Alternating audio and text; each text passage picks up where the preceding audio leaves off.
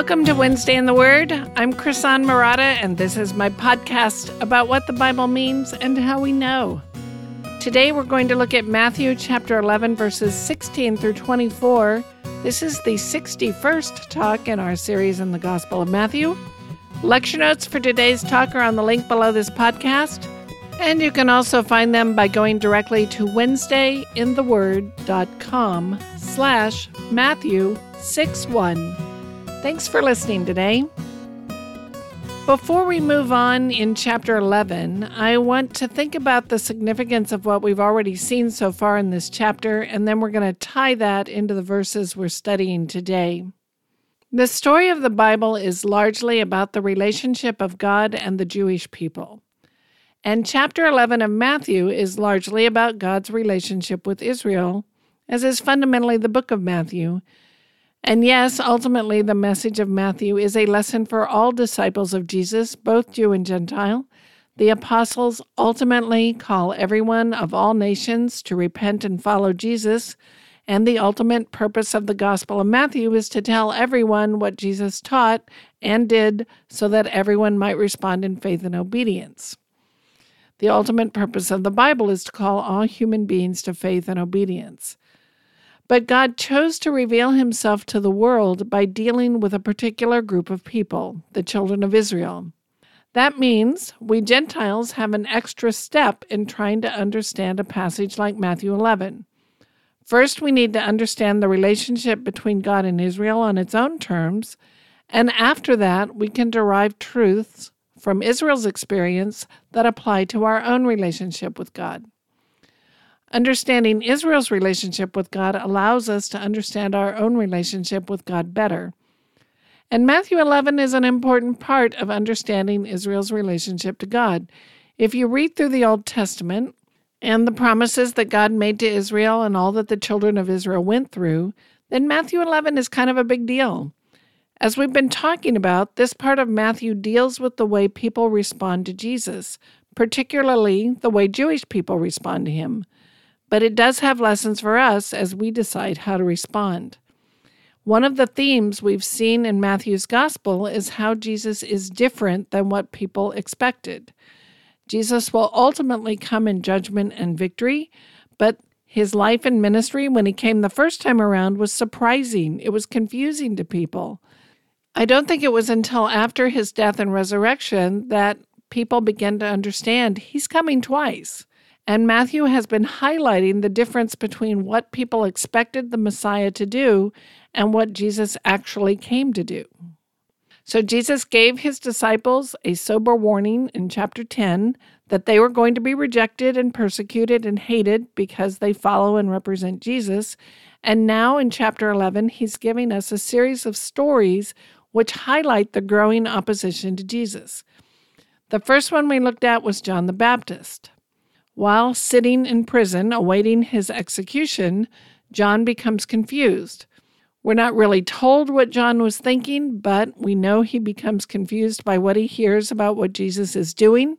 And he looks at that and says, mm, Are you the Messiah? And he sends his disciples to ask. John is a Jewish prophet who presumably knows the Old Testament well he would have certain expectations from the Old Testament about what should be happening when the Messiah arrives, and Jesus is not meeting those expectations. So he's wondering where is the conquering Messiah? Where's the triumph over evil? Where's the judgment that rewards the faithful and destroys the wicked? And by the way, why am I, John, facing execution in the prison of an evil king? So John wonders if maybe someone else is coming to handle this judgment part. Maybe he got something wrong. Jesus corrects his thinking, which we looked at in a previous podcast. He reminds John that the miracles he's doing not only show that God is with him, they are the kinds of acts of mercy and compassion that you would expect the Messiah to do. They point ahead to the fullness of promises to come, and they echo backward to the words of the prophets. He also reminds John that he is teaching and explaining the gospel more clearly than anyone has ever explained it before, and he is truly the one who is sent to preach good news to the poor. And then he said in 11:6, "And blessed is the one who is not offended by me." or it's probably better translated, the one who keeps from stumbling over me. Jesus is aware that people could stumble over him, the Messiah, because he is not what they expect. Even John could fail to believe in Jesus and fail to enter the kingdom of God if he can't get over how different Jesus is than what he expected. John is facing the kind of confusion any Jew of his day would face. In some ways, Jesus is not at all what they expected. He's from Galilee, of all places.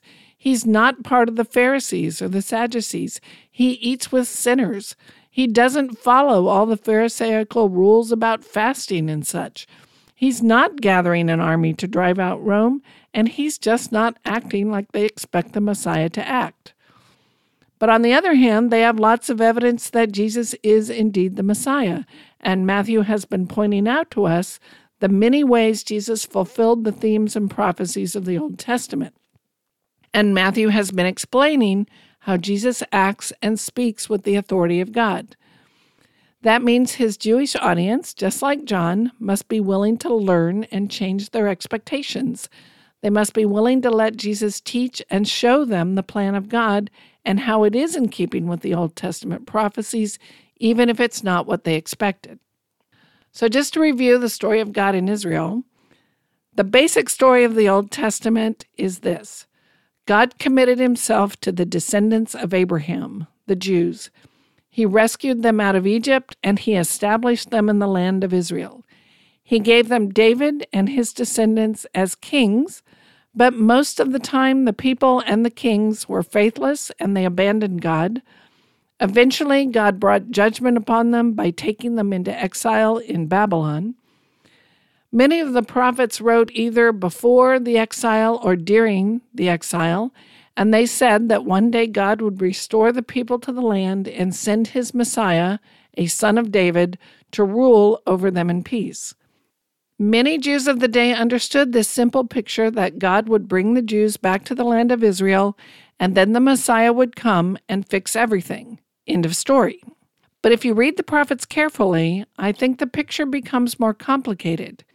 But at least the basic understanding is that after the return from exile, the Messiah will come and immediately establish the kingdom of God. The prophet Malachi wrote after the Jews returned from Babylon, returned from the exile. He wrote after the temple was rebuilt, and this is the time when they're waiting for the Messiah to come back and establish the kingdom. But Malachi tells the Jews that their relationship with God is still not right. In particular, he talks about the priesthood, the sons of Levi, and how their offerings fail to take God seriously. The people are complaining, look, God's not listening, God's not reliable, but God says, no, in reality, you're the ones who have abandoned me. For example, in chapter 1, God complains that the people are polluting his altar by offering blemished and sick animals as sacrifices. So the Jews were supposed to offer the best of their flock, but if you don't honor God, if you don't care about Him, then you bring Him the blind or the lame animals that you can't use or do much with anyway. That way, you can keep God happy because you're going through the motions of the sacrifice, but it doesn't cost you much. And that's what was happening. The people were keeping the best for themselves, and God says, Nope, I have no regard for such offerings. In chapter 2 of Malachi, God rebukes the priests for leading the people astray, and he rebukes the people for failing to be faithful to the covenant, and he ends chapter 2 this way. This is Malachi 2:17. You have wearied the Lord with your words, but you say, how have we wearied him? By saying everyone who does evil is good in the sight of the Lord and he delights in them, or by asking, where is the God of justice? So Israel complains that God is unjust because he's letting the wicked prosper. They say, Where's the God of justice? They want God to step in and do something. And so in Malachi 3, God responds, He is going to step in and do something. And we've read this before Malachi 3 1 through 4. Behold, I send my messenger, and he will prepare the way before me. And the Lord whom you seek will suddenly come to his temple, and the messenger of the covenant in whom you delight Behold, he is coming, says the Lord of hosts. But who can endure the day of his coming? And who can stand when he appears? For he is like a refiner's fire and like fuller's soap. He will sit as a refiner and purifier of silver, and he will purify the sons of Levi and refine them like gold and silver, and they will bring offerings in righteousness to the Lord. Then the offering of Judah and Jerusalem will be pleasing to the Lord, as in the days of old, as in former years. God says, Look, I am going to respond. I'm going to send a messenger who will prepare the way before me, and I will come into my temple. And we know, as we've been studying, that he is talking about John the Baptist and the coming of the Messiah, Jesus. And then he says, This is the God you're seeking, right? This is the God you say you delight in. But when he arrives, you may not be as happy as you think. You may not be able to stand before him. The priests who are not taking God seriously are going to go through the refiner's fire. And Malachi makes clear that God is going to come both to condemn and to redeem. In 4 1 through 3, we read, For behold, the day is coming, burning like an oven, when all the arrogant and all evildoers will be stubble. The day that is coming shall set them ablaze, says the Lord of hosts, so that it will leave them neither root nor branch. But for you who fear my name, the Sun of Righteousness shall rise with healing in its wings.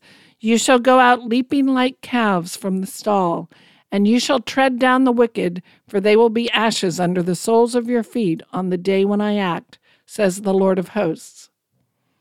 God makes clear that He is prepared to fulfill His promises. He's prepared to bless them, but they have to repent and seek to follow him. Now, Malachi was written after the Jews have returned to the land and rebuilt the temple, and he makes it clear that the coming of God in the Messiah is complicated. God is going to send his Messiah, but that's not necessarily all good news. It's not as simple as he's going to come back and make everything right. He's going to come back both as judge and redeemer, depending on whether you truly fear God or not. Well, this brings us to John the Baptist and Jesus. John the Baptist is the messenger who prepares for the arrival of the Messiah, who both judges and redeems. This is why John said, Repent, for the kingdom of heaven is at hand. Repentance is called for. God sends John to prepare the Jewish people for the coming of the Messiah because unless they repent, they will find no place in the coming kingdom. And this is why Jesus tells the crowd how important John the Baptist is. God, in his faithfulness, is prepared to bless them, but they have to repent and turn to him. In Matthew 11, Jesus is addressing the crowd as Jews who are familiar with the promises God has made to them. John the Baptist is a prophet from God. He's the messenger predicted by the prophets who has confronted the people with a life or death choice.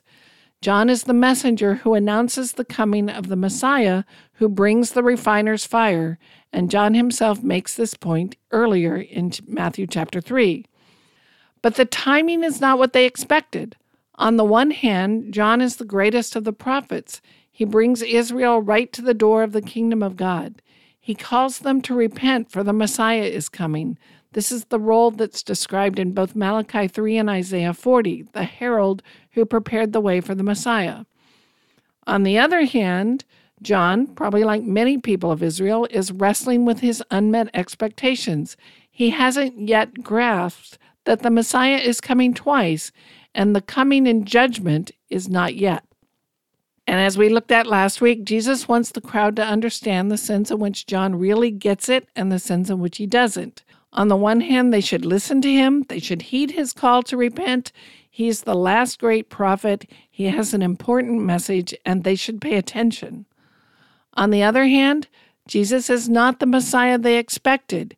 He is not yet coming in judgment. He is not yet bringing that refiner's fire. And each person has to wrestle with those unmet expectations. Why do the bad guys seem to be winning? Why is life so hard? Why isn't the Messiah coming in judgment right now and putting all things right? And each person has to wrestle with that and say, okay, I'll trust him. And this is what we've seen in chapter 11 up to this point. Like all the other Jews, John needs to not stumble over Jesus. John is the important prophet that we think he is. And like everyone else, he needs to make the choice to follow Jesus. Everyone has to personally make that choice. Everyone has to repent or stumble over Jesus. And at the moment, that we're looking at in history, John was still wrestling with that choice, but I have every confidence that he persevered in the faith. As we go on in the chapter, then, Jesus continues to address the issue of how the Jews respond to him. Let's read 11, 16 through 20. But to what shall I compare this generation? It's like children sitting in the marketplace and calling to their playmates, We played the flute for you, and you did not dance. We sang a dirge, and you did not mourn. For John came neither eating nor drinking, and they say, He has a demon. The Son of Man came eating and drinking, and they say, Look at him, a glutton, a drunkard, a friend of tax collectors and sinners.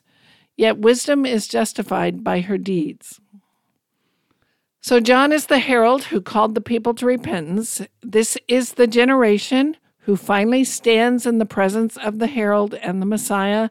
This is what Malachi predicted. It's finally happening. How is this generation going to receive the message? How have they received both the herald and the Messiah? And Jesus gives us an analogy. It's like children sitting in the marketplace, playing the flute and calling to their friends. To understand the analogy, I want to look first at how Jesus explains it. Look at 11, 18, and 19. For John came neither eating nor drinking, and they say he has a demon. Okay, we know something about John's eating and drinking habits. Matthew 3 4 tells us Now John wore a garment of camel's hair and a leather belt around his waist, and his food was locusts and wild honey. Most people have a satisfying meal from the produce of their gardens and the abundance of their flock, but John lives out in the wilderness eating locusts and honey. I think the idea is he has reduced his food to the minimum he needs to keep himself alive. And as for drinking, the messenger who announces John's birth tells his father Zechariah, this is Luke 1 13 through 14. But the angel said to him, Do not be afraid, Zechariah, for your prayer has been heard, and your wife Elizabeth will bear you a son, and you shall call his name John. And you will have joy and gladness, and many will rejoice at his birth, for he will be great before the Lord. He must not drink wine or strong drink and he will be filled with the Holy Spirit even from his mother's womb. So we know John doesn't drink alcohol, he eats locusts and honey, and the people look at this unusual behavior and they say, he has a demon. Now, we don't have any examples in the Gospels of John's lifestyle, only these statements, but in Luke's version of this passage, we learn a bit more. This is Luke 7 27 through 30. This is he of whom it is written, Behold, I send my messenger before your face, who will prepare your way before you. I tell you, among those born of women, none is greater than John, yet the one who is least in the kingdom of God is greater than he. And then Luke adds these comments When all the people heard this, and the tax collectors too, they declared God just, having been baptized with the baptism of John. But the Pharisees and the lawyers rejected the purpose of God for themselves, not having been baptized by him. And then we have the passage that we find in Matthew today to what shall I compare the people of this generation? Both Matthew and Luke record Jesus saying how important John the Baptist is. Both give this analogy of the children playing the flutes. But in between, Luke tells us that different groups are responding differently to Jesus. The people, the regular people, are responding positively to John's message and Jesus' message because they were baptized by John, but the scribes and the Pharisees, the religious elite, reject him and they don't acknowledge him as a prophet. They don't think his message of repentance is relevant to them and they don't need his baptism. That suggests that the complaints about John's habits and this charge of him having a demon come from the scribes and the Pharisees, the religious elite. They're probably also the complainers we find in 1119. The Son of Man, meaning Jesus, came eating and drinking, and they say, Look at him, a glutton and a drunkard, a friend of tax collectors and sinners, yet wisdom is justified by her deeds. Now, other than this verse, we don't have any record of Jesus being accused of excess, but we do have complaints about his association with sinners. We saw this earlier in Matthew chapter 9. After Jesus calls Matthew, the tax collector, to be his disciple, Jesus dines at Matthew's house with his friends, and the Pharisees complain to his disciples, Why does your teacher eat with tax collectors and sinners? We also saw in chapter 9 that Jesus didn't follow the ritual fasting prescribed by the Pharisees. He was eating and drinking when they thought he shouldn't be, and perhaps that's what's behind this charge of gluttony and drunkenness. And I think we can conclude that these complaints are coming from the religious leaders of the day.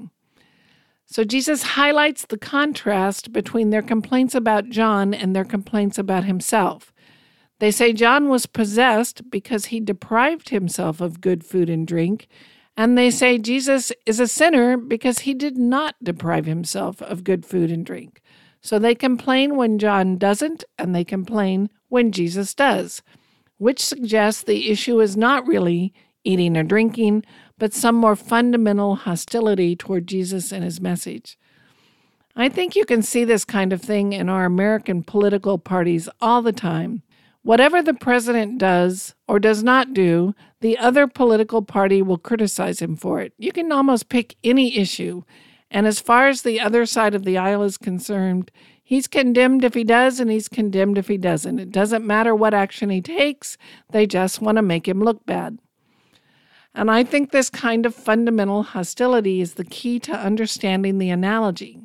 Now, various scholars interpret this analogy differently. I'm giving you the explanation that I think makes the most sense, but there are other options. The children are playing flutes in the marketplace. They want the other children to play with them. When they play a joyful tune, the listeners should dance, but they don't. When they play a dirge, the listeners should mourn, but they don't. So imagine an adult at a wedding. When the flute players play, everyone should celebrate the wedding by dancing and making merry. That's the appropriate response. If the person didn't dance, you'd wonder what was wrong. Then imagine an adult at a funeral. When the flute players play, everyone should wail and mourn. If someone didn't participate, you'd question their behavior. It's not appropriate to the occasion. In the same way, the children in the marketplace want their playmates to play with them. We're playing a dance tune. Dance with us. Oh, you don't want to dance? Okay, we'll play you a dirge. Mourn with us. They'll take either dancing or mourning. They just want the other children to play with them. Well, the Pharisees are like the children. Their objections are not reasoned, they're not principled objections to the message of Jesus. The Pharisees just want Jesus and John to conform to their picture of how a religious person should act. They want John and Jesus to act in a way they approve of, so they're going to complain about abstaining and they're going to complain about indulging, whatever works. They just want things their way. Again, kind of like the American political system. The politicians don't really care what the issue is, they just want the other side to look bad and take the blame. Jesus concludes wisdom is vindicated or justified by her deeds. In the end, John's eating habits and his deeds will be seen to be wisdom.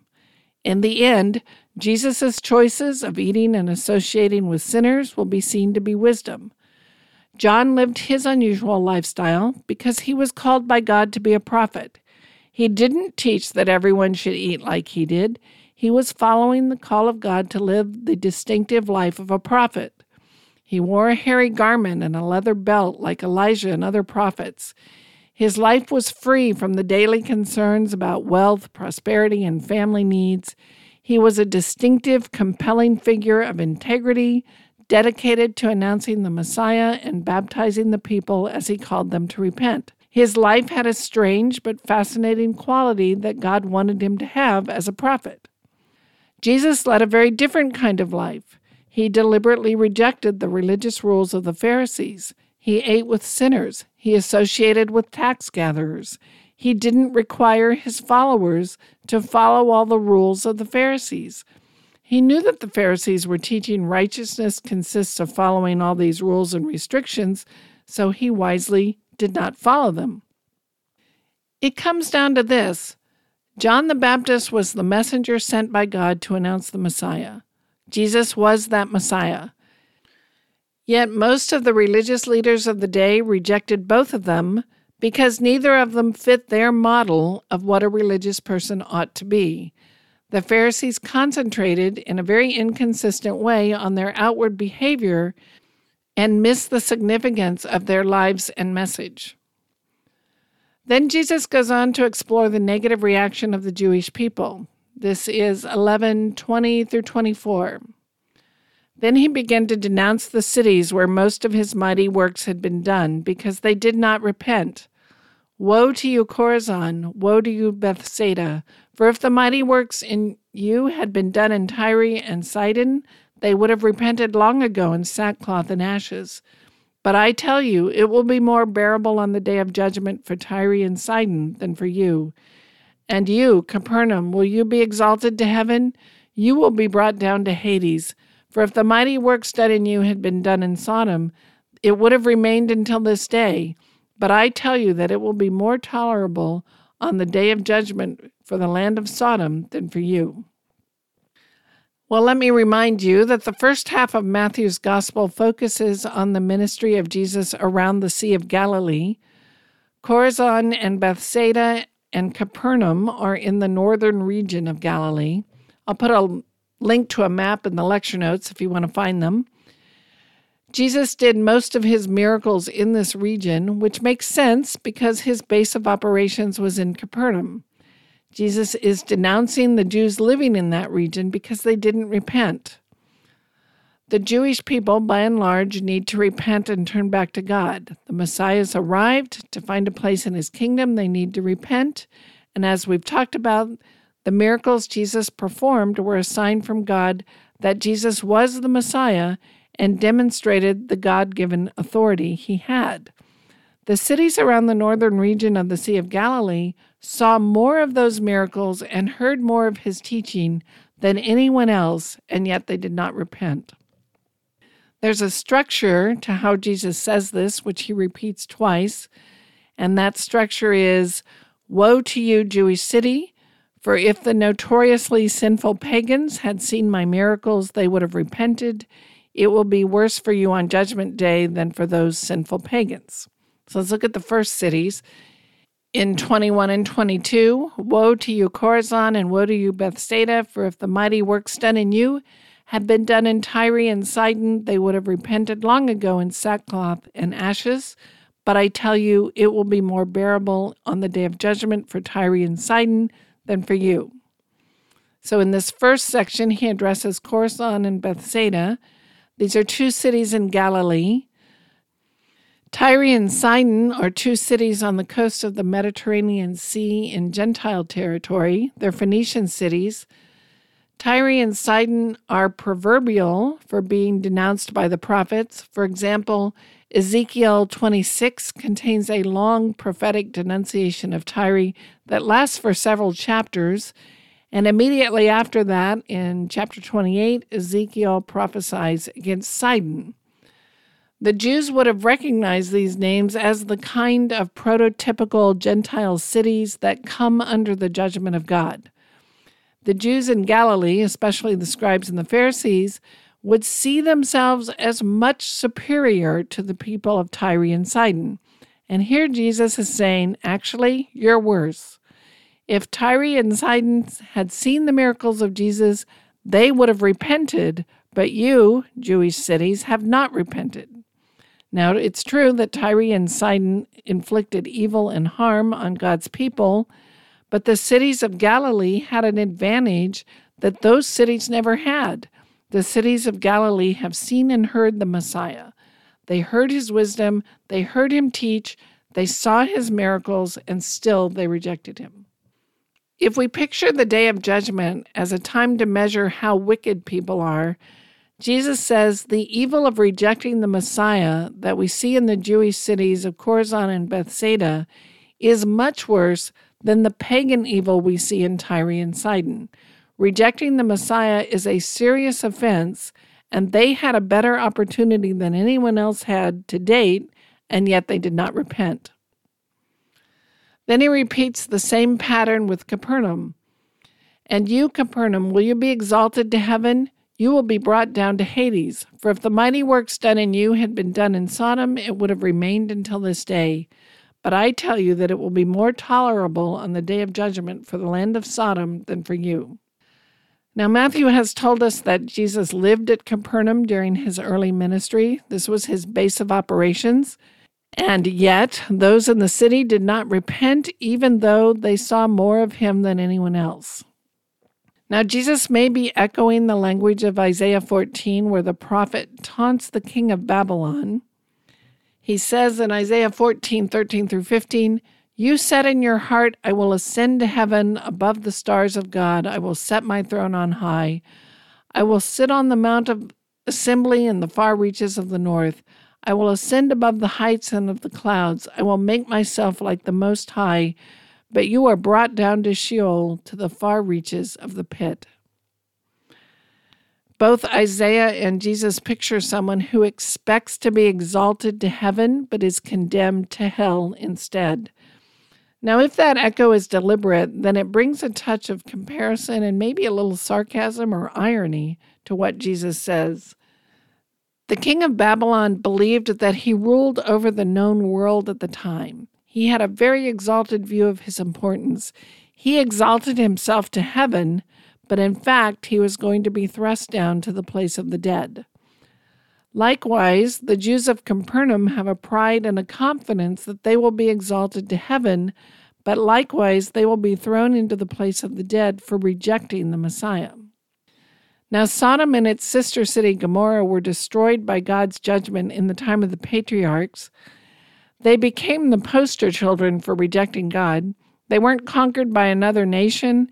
Angels of God came and warned the only righteous person in the city to flee, and then they called down fire and brimstone to destroy the cities. We've talked about them before in this series. Yet Jesus said, if those cities had seen the miracles, they would have repented. Yes, Sodom was a very wicked place, but the people of Capernaum had an advantage no other city had. The Messiah lived right there in their town. They saw more of his miracles than anyone else, and still they rejected him. God's judgment will be that they are more stubbornly wicked than Sodom. Now, it might sound like Jesus is saying the only reason Tyre and Sidon and Sodom turned evil is because they didn't get a chance to see the Messiah or the miracles of Jesus it might sound like he's saying if they'd seen the miracles, they would have repented. It's only because they didn't see the miracles that they didn't repent. I do not think that is what Jesus is saying. Nowhere does Jesus suggest that miracles, in and of themselves, can turn unbelievers into believers. In fact, Jesus denies that very thing in the story of the rich man and Lazarus. In that story, a rich man hopes that someone will be sent back from the dead to warn his brothers to repent, but he is told that even someone coming back from the dead will do no good. If his brothers didn't listen to the prophets, they aren't going to listen to someone who rises from the dead either. The stubbornness and hardness of our hearts keeps us from repenting, and no miracle by itself overcomes that. Rather, I think Jesus is speaking here in hyperbole to get their attention. He's highlighting the fact that these Galilean cities are rejecting the clearest statement God has ever made. By saying that Tyre and Sidon and Sodom would have repented, I think he's emphasizing how much clearer the message of the Messiah is these cities were relatively ignorant compared to the clear and abundant presentation given to the cities of Galilee. They think of themselves as religiously superior, but when presented with the Messiah himself, his miracles, and his teaching, they refuse to repent. Okay, so let's wrap this up. What we have in Matthew 11 so far is a very serious and dramatic episode in the story of God's relationship with Israel. As we've talked about in this series, Jesus has two major criticisms of the religious leaders of his day their mm. self righteousness and their worldliness. That is, they thought God would reward them for their superficial religious practices, and they wanted the reward of this world now. Many rejected John and Jesus because they had a different picture of what it means to follow God. At this point, you and I face the same issue they did. We don't have to struggle with Jewish expectations concerning the Messiah, but we do need to struggle with our own religious expectations concerning Jesus. Christians today can just as easily fall into self righteousness and worldliness. We can easily prefer a Jesus who we think rewards us now for being good Christians today. And we can seek a Jesus who will solve all our worldly, earthly problems today and make our lives smooth and prosperous. We can seek a Jesus who tells us we're special and unique and fans our secret desire that the story really is all about me, my needs, and my impact on the world. If we seek to follow a Jesus like that, we may not really be following the Messiah at all, and we're in danger of rejecting the Jesus we meet in Matthew's Gospel because he doesn't meet our expectations. Now, you've probably met people who think that the central goal of life is to be happy and to feel good about yourself. These people don't want God to be involved, except maybe when needed to resolve a problem, and they think all basically good people go to heaven. We just need to be nice and fair. When these people discover that following Jesus doesn't guarantee wealth and happiness and automatic problem solving, they reject him. Even worse, if they learn that following Jesus means they have to listen to what he says about how they handle money, sexuality, ambition, and so forth, well, then no thanks. That's not the Messiah they want to follow. All of us go through times where God says no where following Jesus costs us something. Believers are not exempt from the tragedies and realities of living in a fallen, sinful world. At those moments, we all have to wrestle with who am I following? What am I looking for? Where do I think I will truly find life? Am I going to follow Jesus if it means going through this tragedy? Am I willing to trust that He is the Messiah I need even if he's not the Messiah I expected or want right now. So, in this section, we're looking at John the Baptist's confusion, the importance of his role in his message, the way the religious elite rejected both Jesus and John because they didn't meet their expectations, and then seeing that even the cities where Jesus spent most of his time didn't repent. All of what we've been looking at is about the various ways the Jews of the day responded to Jesus. And this is a very dramatic story because the story of the Jewish people in the Old Testament is a story of them continually failing to trust God and repent. Now the Messiah's here and nothing's changed. They're still failing to repent. Now, this is not to suggest that the Jewish people are somehow worse than any other tribe or nation. They're not. God could have picked any people group and we would have all done the same thing. The Jews are not any worse than the rest of us. They represent all of us, whatever tribe or nation we belong to. Thankfully, though, the story is not over. My understanding is that before the Messiah returns, God will make one last appeal to the children of Israel. And this time they will repent and turn to Him in huge, great numbers because He will pour out His Spirit in their hearts. This is a Jewish story, but it is also our story because God has graciously provided a time for Gentiles to repent. And right now, He has poured out His Spirit on the Gentiles. Now is the time to repent and believe. Thank you for listening to Wednesday in the Word, the podcast that explains not only what a passage means, but also shows you how to figure it out. You can hear all previous episodes in this series on my website, WednesdayInTheWord.com. There's no charge, no spam, and no advertisements.